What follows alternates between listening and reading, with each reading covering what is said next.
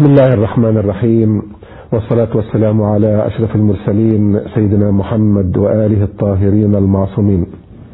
روي عن رسول الله صلى الله عليه وآله أنه قال أفضل العبادة انتظار الفرج.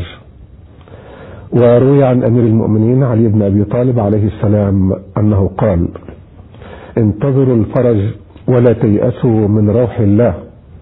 فإن أحب الأعمال إلى الله انتظار الفرج. وجاء عن الإمام الباقر عليه السلام قال ما ضر من مات منتظرا لأمرنا ألا يموت في وسط فسطاط المهدي وعسكره. وروي عن الإمام الصادق عليه السلام قال من دين الأئمة الورع والعفة والصلاح إلى قوله وانتظار الفرج بالصبر. وروي عن الإمام الرضا عليه السلام أنه قال ما أحسن الصبر وانتظار الفرج. أما سمعت قول الله عز وجل فارتقبوا إني معكم رقيب.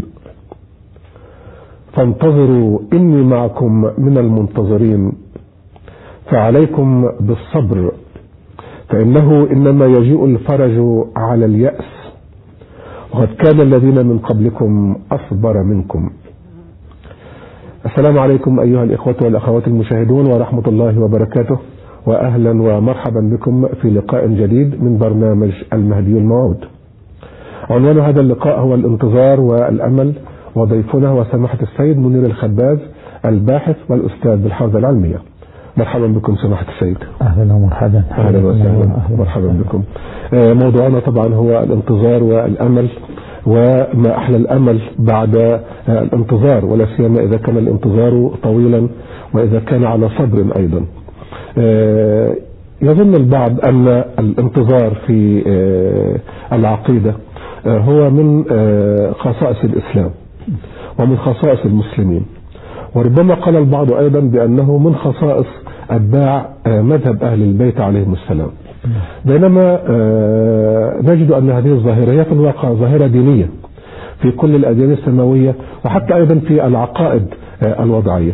فهل من توضيح حول هذه الظاهرة التاريخية؟ بسم الله الرحمن الرحيم. وصلى الله على محمد وآله الطيبين الطاهرين. الانتظار مبدأ عقلي ومبدأ جبلي طبيعي ومبدأ سماوي أما أنه مبدأ عقلي فإن العقل لو خلي وحده لحكم بضرورة مبدأ الانتظار. هناك ناحيتان الناحية الأولى أننا نعرف أن الهدف من بعث النبوات وبعث الرسل وإنزال الكتب السماوية إقامة العدالة التامة على الأرض. ولقد أرسلنا رسلنا بالبينات وأنزلنا معهم الكتاب والميزان ليقوم الناس بالقسط. بما أن الهدف هو إقامة العدالة التامة على الأرض إلى الآن لم يتحقق هذا الهدف. إقامة العدالة التامة على كل الأرض. فلو لم يكن هناك انتظار ليوم تتحقق فيه العدالة التامة على الأرض كلها لكان بعث الأنبياء وإرسال الرسل وإنزال الكتب لغوا واللغو قبيح والقبيح لا يصدر من الحكيم تعالى. إذا العقل وحده مع قطع النظر عن النصوص العقل وحده يحكم بلزوم الانتظار ليوم تتحقق فيه العدالة التامة حتى تتحقق أهداف السماء. نعم. هناك وجه آخر مثلا. نحن نعرف أن هذا الكون كله هذا الفضاء اللامتناهي بذراته بمجراته خلق لخدمة الإنسان. أي أن هذا الكون مملوء بالكنوز والطاقات التي أعدت لخدمة الإنسان. إلى الآن الإنسان في عصر الفضاء لم يصل إلى واحد بالمليار من هذه الكنوز وهذه الطاقات. إذا لا محالة سيأتي يوم يتمكن فيه الإنسان من اكتشاف الكون كله. يا معشر الجن والإنس إن استطعتم أن تنفذوا من أقطار السماوات والأرض فانفذوا.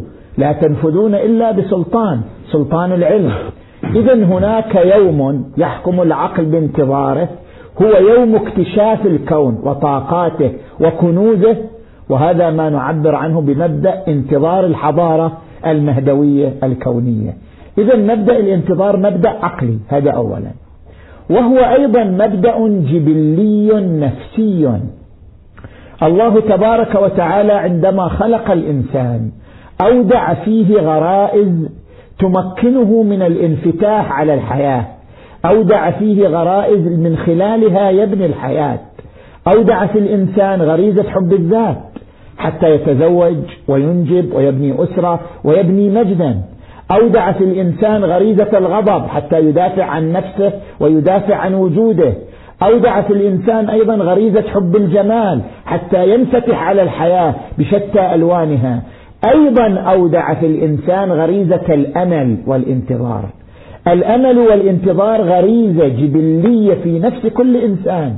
لولا هذه الغريزة لاختنق الإنسان بالظروف القاسية والضغوط النفسية أو الضغوط الاجتماعية. إذا مبدأ الانتظار مضافا إلى أنه مبدأ عقلي هو مبدأ جبلي. ومضافا إلى أنه مبدأ عقلي ومبدأ جبلي هو مبدأ سماوي. نحن عندما نقرأ قوله تعالى ولقد كتبنا في الزبور من بعد الذكر أن الأرض يرثها عبادي الصالحون. الذكر يعني ذكر الله لا إله إلا الله. بعد هذه الكلمة كلمة التوحيد جاءت أعظم كلمة أن الأرض يرثها عبادي الصالحون. يعني اليوم الموعود هو أعظم مقدس وأعظم عقيدة بعد عقيدة التوحيد. كلمة ولقد كتبنا في الزبور الزبور لا خصوصية له الزبور كتاب داود. تريد أن تقول الآية بأن جميع الكتب السماوية وجميع الشرائع السماوية بشرت بهذا اليوم وحققت مبدأ الانتظار. اليهود ينتظرون يوما. المسيحيون ينتظرون منقذا. البوذيون ينتظرون منقذا. جميع الشرائع سواء كانت سماوية أو كانت إنسانية جميع الشرائع تنتظر يوما لتحقيق العدالة التامة على الأرض. تنتظر يوما لإقامة الحضارة الكونية وهذا ما أنبأت به الآية المباركة. فهو مبدأ سماوي متغلغل في جميع الشرائع وفي جميع الملل نعم. جيد آه، نحن نجد على مر التاريخ أن آه، أقواما كانوا ينتظرون مخلصيهم نعم. اليهود مثلا آه، بني إسرائيل كانوا ينتظرون موسى عليه السلام نعم. لمدة طويلة حتى يأتي لتخليصهم نعم. وكذلك أيضا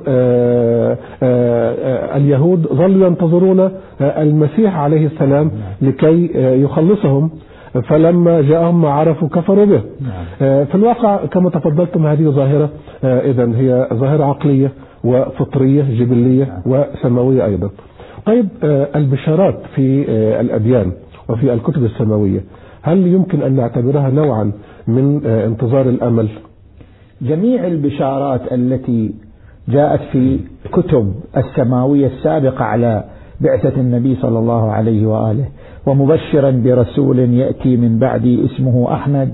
وفي الإنجيل إنجيل متى المجد لله في الأعالي وعلى الأرض السلام وللناس أحمد.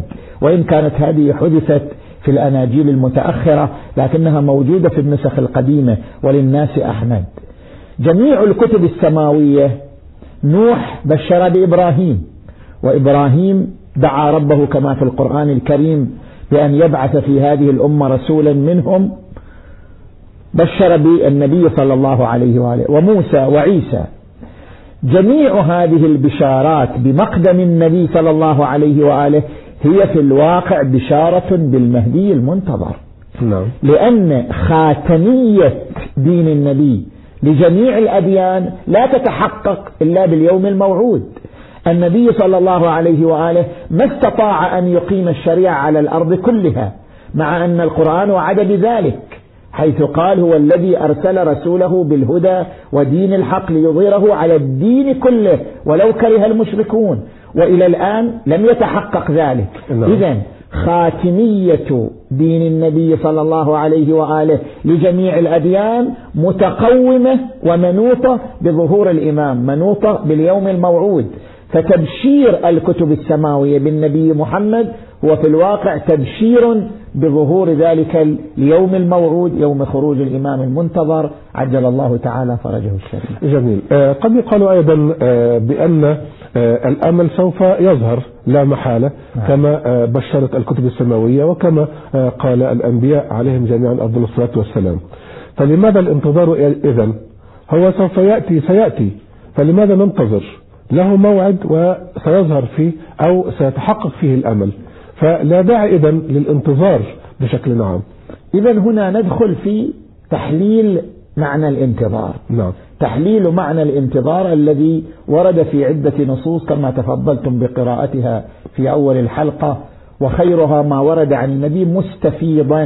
نعم. بل روته كتب الخاصة والعامة. حتى بعض كتب إخواننا أهل السنة ككتاب ينابيع المودة للقندوزي روى أيضا هذه الرواية أفضل أعمال أمتي انتظار الفرج أو أفضل العبادة انتظار الفرج. فنأتي لتحليل معنى الانتظار. نعم. تسمحون أن؟ طبعا تفضلوا. نعم. أقول بأن هذه الرواية التي تقول أفضل أعمال أمتي انتظار الفرج. كيف يتصور الذهن أن مجرد الانتظار النفسي هو أفضل من الصلاة والصوم؟ كيف يتصور العقل أن مجرد الأمل الذي يعيش في النفس أفضل من سائر العبادات؟ لكن لهذه الرواية مداليل. المدلول الأول هو مدلول عقائدي. المقصود بانتظار الفرج يعني الاعتقاد بأن الله يحقق أهدافه ومواعيده.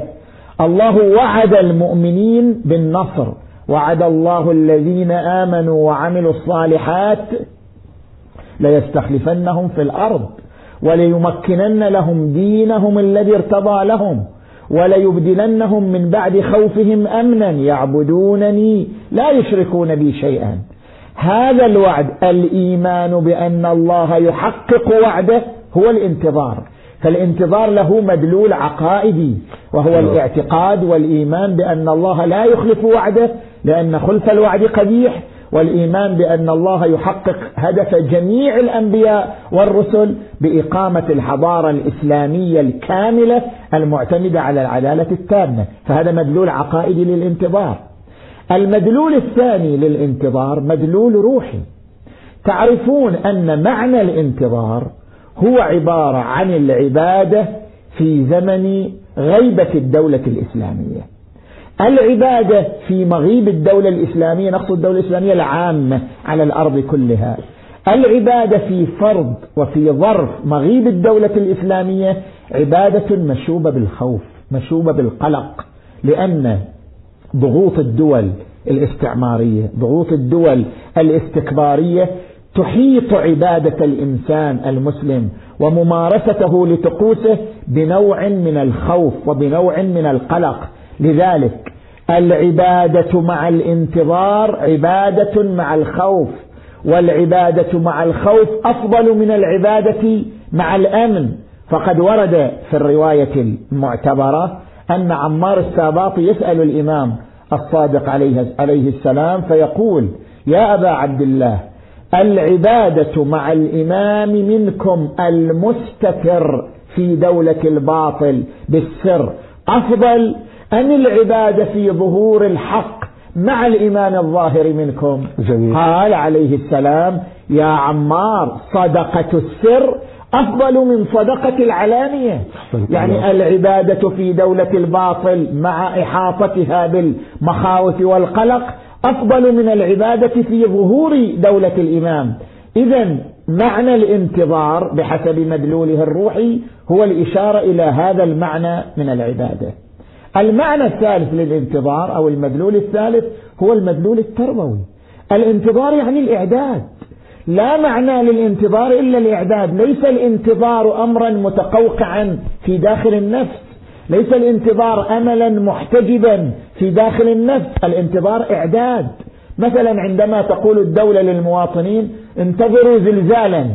هل معنى هذا الانتظار أن يبقى الناس في بيوتهم ويقولوا لا حول ولا قوة إلا بالله؟ أو معنى الانتظار أن يستعدوا للاحتياط ولدرء مفاسد هذا الزلزال؟ عندما مثلا يقول لنا ضيف أنا سآتيكم في الساعة الفلانية. فأنا أقول لأسرتي انتظروا مجيء الضيف.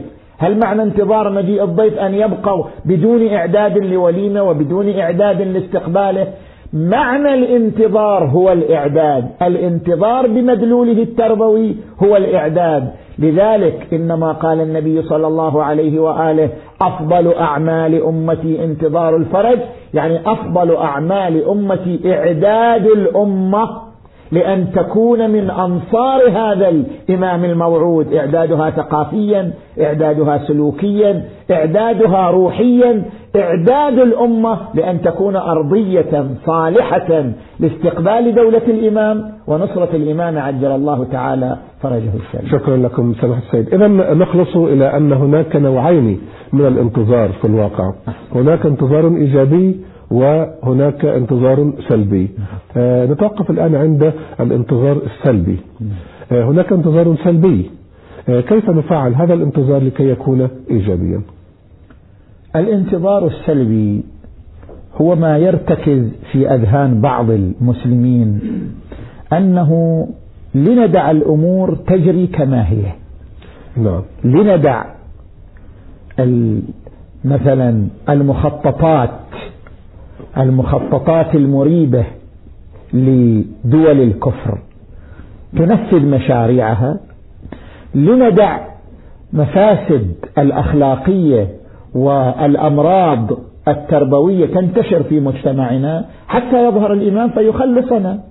بعضهم كما ذهب البعض. كما ذهب البعض. تمتلئ الأرض ظلما وجورا ولنساعد نحن على ذلك. نساعد نحن على ذلك. تعجيلا ظهور الإمام. بعضهم يتوهم أن قوله صلى الله عليه وآله لو لم يبق من الدنيا إلا يوم لبعث الله رجلا من أهل بيتي اسمه اسمي يملأ الأرض قسطا وعدلا كما ملئت ظلما وجورا. نعم. فيقول إلى الآن لم تملأ الأرض ظلما وجورا فحتى يخرج الإمام لابد أن تمتلئ ظلما وجورا. إذا لابد أن نساعد على امتلاء الأرض بالظلم والجور بأن نسكت ولا نمارس أي عمل دعوي أو أي عمل إيجابي من أجل أن يستحكم الظلم والجور حتى يكون ذلك تمهيدا لظهور الإمام المنتظر عجل الله فرجه الشريف. وبالتالي هذا هو الانتظار السلبي وهذا هو أبشع صور الانتظار. نعم. وبالتالي إقامة حكومة إسلامية نعم. آه يخالف آه مشاعر هؤلاء وآرائهم. نعم يخالف هذا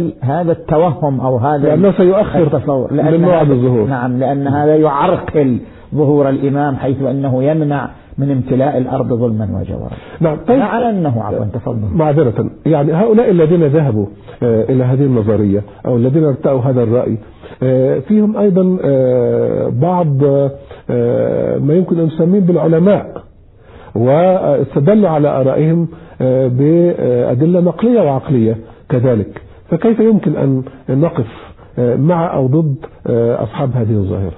نحن نمشي مع ظواهر الأدلة. نعم. نحن نمشي مع ظواهر الأدلة في الكتاب والسنة. مثلا عندما نأتي لقوله تعالى ولتكن منكم أمة يأمرون بالمعروف وينهون عن المنكر. كنتم خير أمة أخرجت للناس تأمرون بالمعروف وتنهون عن المنكر. قول النبي صلى الله عليه وآله كيف بكم إذا فسق شبابكم وفسدت نساؤكم وتركتم الأمر بالمعروف والنهي عن المنكر؟ قالوا أيحصل ذلك يا رسول الله؟ قال بلى وترون المنكر معروفا والمعروف منكرا. نعم. لتأمرن بالمعروف ولتنهن عن المنكر أو يسلطن عليكم شراركم ثم يدعو خياركم فلا يستجيبون لهم. هذه أو فلا يستجاب لهم. هذه الظواهر كيف يمكن أن نرفع اليد عنها؟ بأن نقول لا داعي للأمر بالمعروف والنهي عن المنكر لأن ذلك يعرقل خروج الإمام المنتظر. هذه آيات قرآنية مطلقات. لا يمكن رفع اليد عن إطلاقها بمثل هذه التوهمات أو بمثل هذه التصورات. مقتضى إطلاقات هذه الأدلة أن نقوم بمسؤولية الأمر بالمعروف والنهي عن المنكر. وقد ورد في تفسير آية سورة العصر والعصر إن الإنسان لفي خسر. إلا الذين آمنوا وعملوا الصالحات وتواصوا بالحق وتواصوا بالصبر. ورد في الرواية عن الإمام الصادق عليه السلام المؤمنون في عصر الغيبة في خسر إلا هؤلاء. الذين آمنوا وعملوا الصالحات وتواصوا بالحق يعني قاموا بمسؤولية نشر الحق وتواصوا بالصبر بمعنى أنهم صبروا على الطاعة ومن أشد أنواع الطاعة هو الأمر بالمعروف والنهي عن المنكر والدعوة لتطبيق الحدود الشرعية ولتطبيق الأحكام الإسلامية.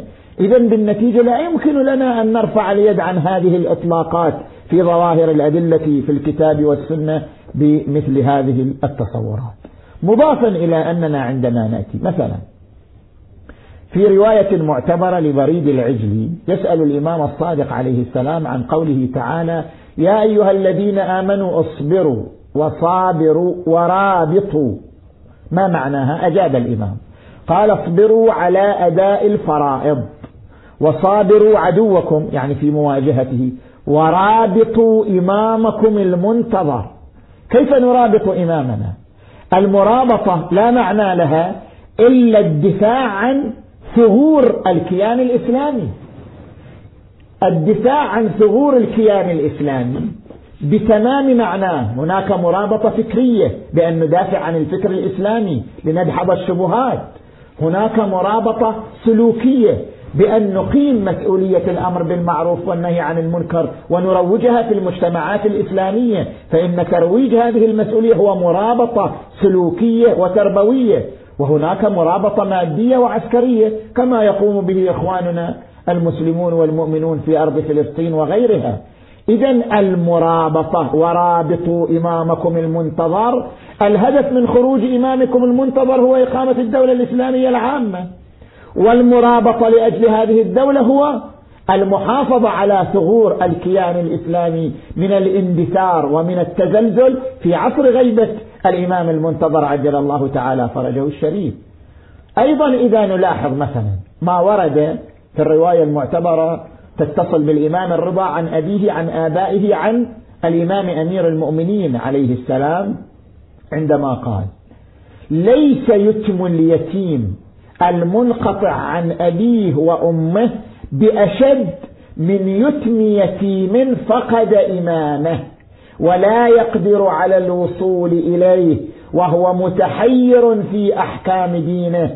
ثم قال الإمام أمير المؤمنين ألا من كان من شيعتنا عالما بعلومنا فهدى ضعفاء شيعتنا وأخرجهم من ظلمة الجهل إلى النور الذي حبوناه به جاء يوم القيامة وعلى رأسه تاج من نور يضيء في عرصات يوم القيامة كما يضيء الكوكب الدري لأهل الأرض.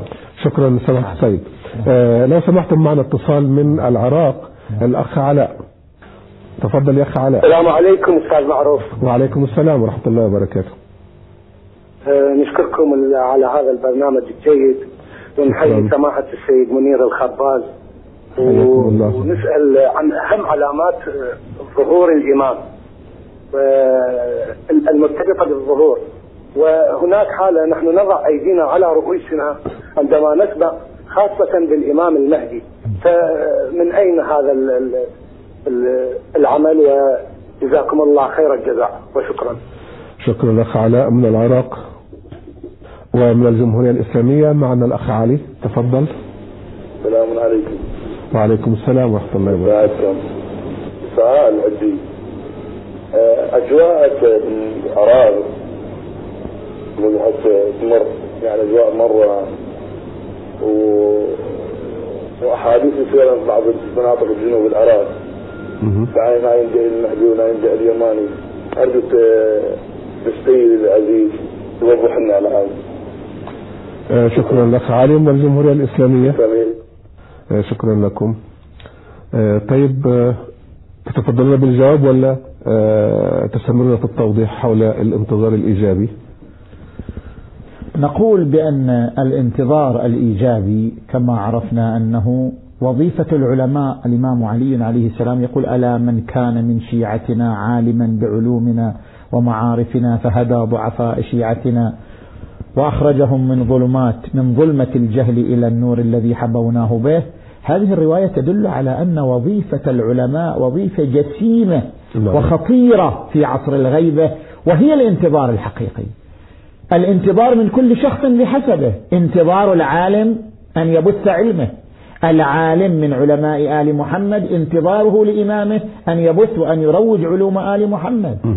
انتظار الإنسان التاجر الثري هو أن يبذل شيئا من ثروته في سبيل إنعاش الفقراء والمحتاجين أو إقامة الكيانات الثقافية الإسلامية انتظار الإنسان العادي أن يربي أسرته على الالتزام والدين انتظار من كل شخص بحسبه فإن الانتظار عبارة عن إعداد الأرضية الإسلامية الصالحة لخروج الإمام المنتظر عجل الله فرجه الشريف شكرا. أنا, أستغرب, أنا نعم. أستغرب من بعض التصور الذي طرحناه وأجبنا عنه هناك عندنا روايات متعددة أن الإمام المنتظر عندما يظهر يكون هناك في وقت ظهوره رايات إسلامية أخرى.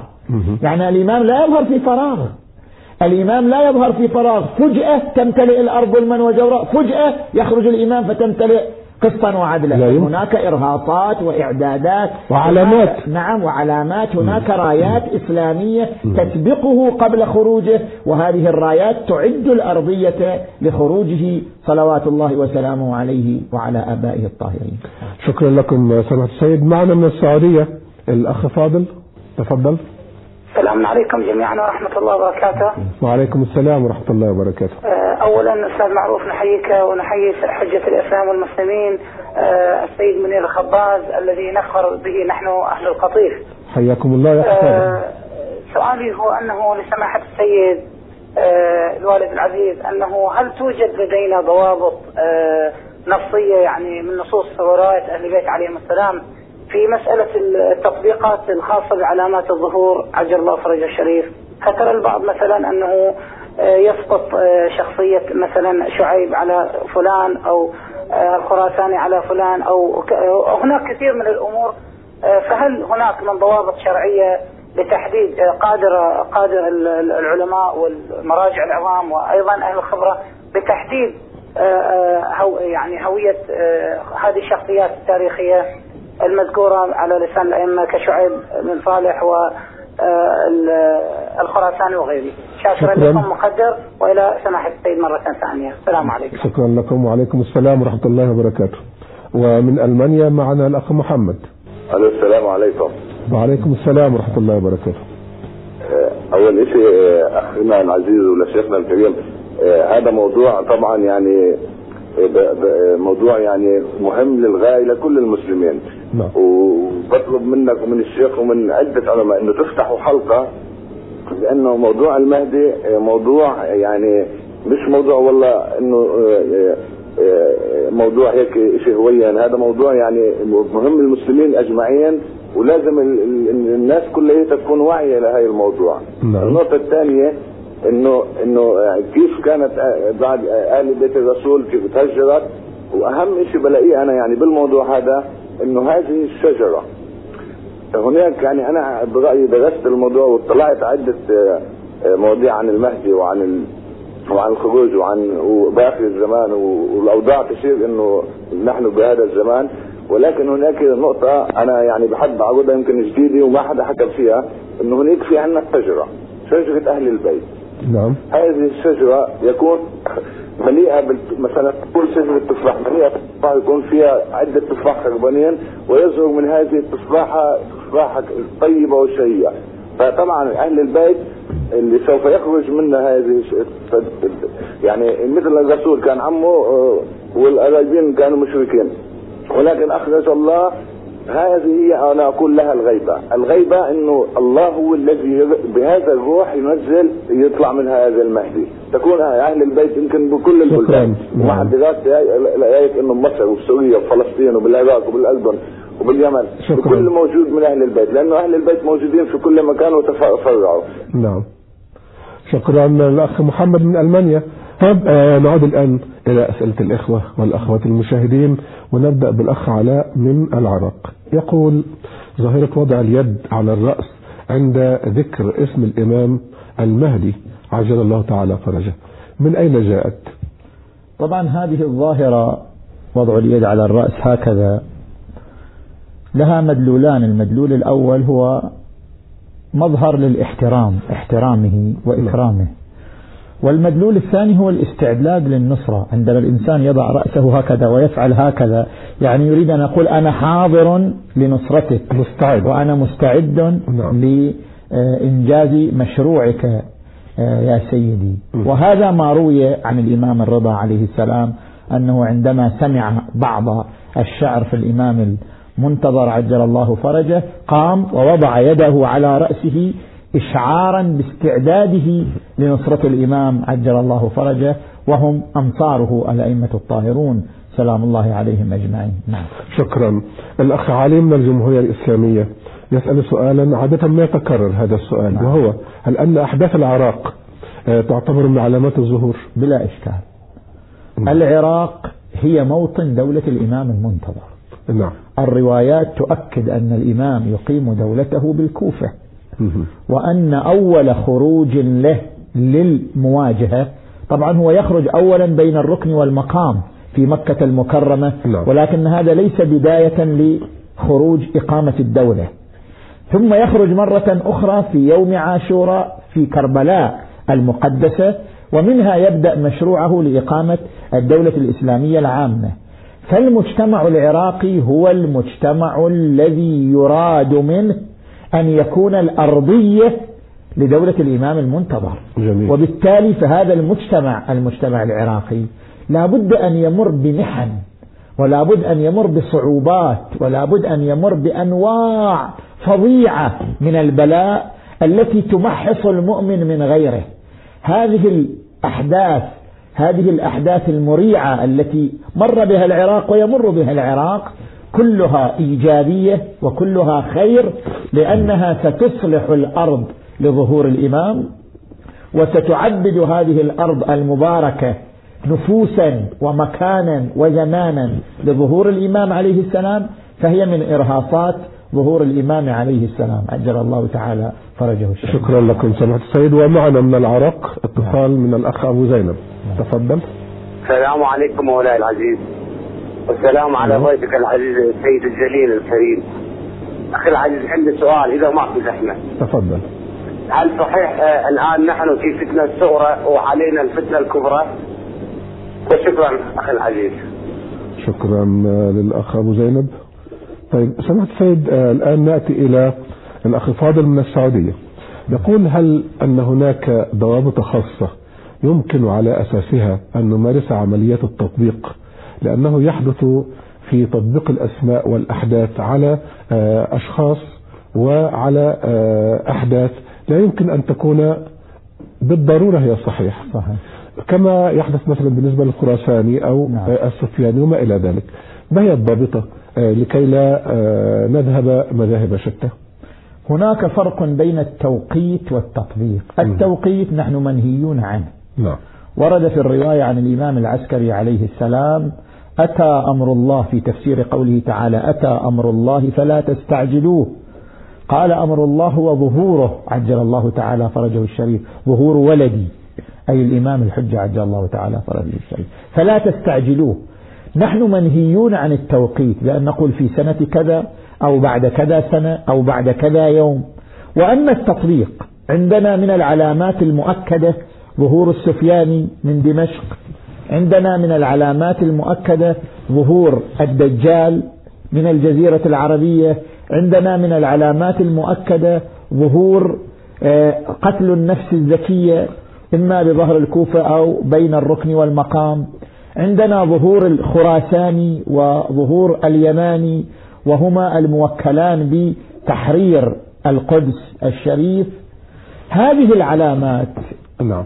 تطبيقها مرهون بأن نقرأ جميع الروايات. يعني لا يمكن لنا أن نأخذ رواية فنطبقها على شخص يحمل بعض هذه المواصفات. لا بد لنا في تطبيقها على الأشخاص وعلى الأحداث من ملاحظة مجموع الروايات واستخلاص الضوابط العامة من مجموع الروايات حتى يكون تطبيقها على بعض الموارد أو على بعض الأشخاص تطبيقا دقيقا. لذلك ما يسأل عنه الأخ فاضل من أنه هل توجد هناك ضوابط؟ نعم. الضوابط ضوابط علمية حوزوية وهي عبارة عن الجمع بين الروايات الصحيحة واستخلاص من مجموع هذه الروايات الصحيحة العلامات المتوافرة التي تنطبق على هذا الشخص أو على هذا المورد بالذات. نعم. شكرا. طيب معنا من السعودية الأخ أبو محمد. تفضل. السلام عليكم ورحمة الله وبركاته. وعليكم السلام ورحمة الله وبركاته. أستاذ معروف وأيضا حياكم الله. قدم وأيضا آه، لحجة الإسلام والمسلمين. السيد باز ونسألكم الدعاء قبل كل شيء. آه، سيدي أرجو أن تصحح هذا الحديث أو أو تقول أنه صحيح. عن الإمام علي بن أبي طالب عليه السلام قال قال رسول الله صلى الله عليه وآله المهدي منا أهل البيت يصلحه الله في ليلة. أخرجه ابن ماجه وفي الفتن والإمام أحمد وبإسناد صحيح. أيضا آه، كونه يعني يصلحه الله في ليلة هل هذا يعني أنه لم يولد بعد؟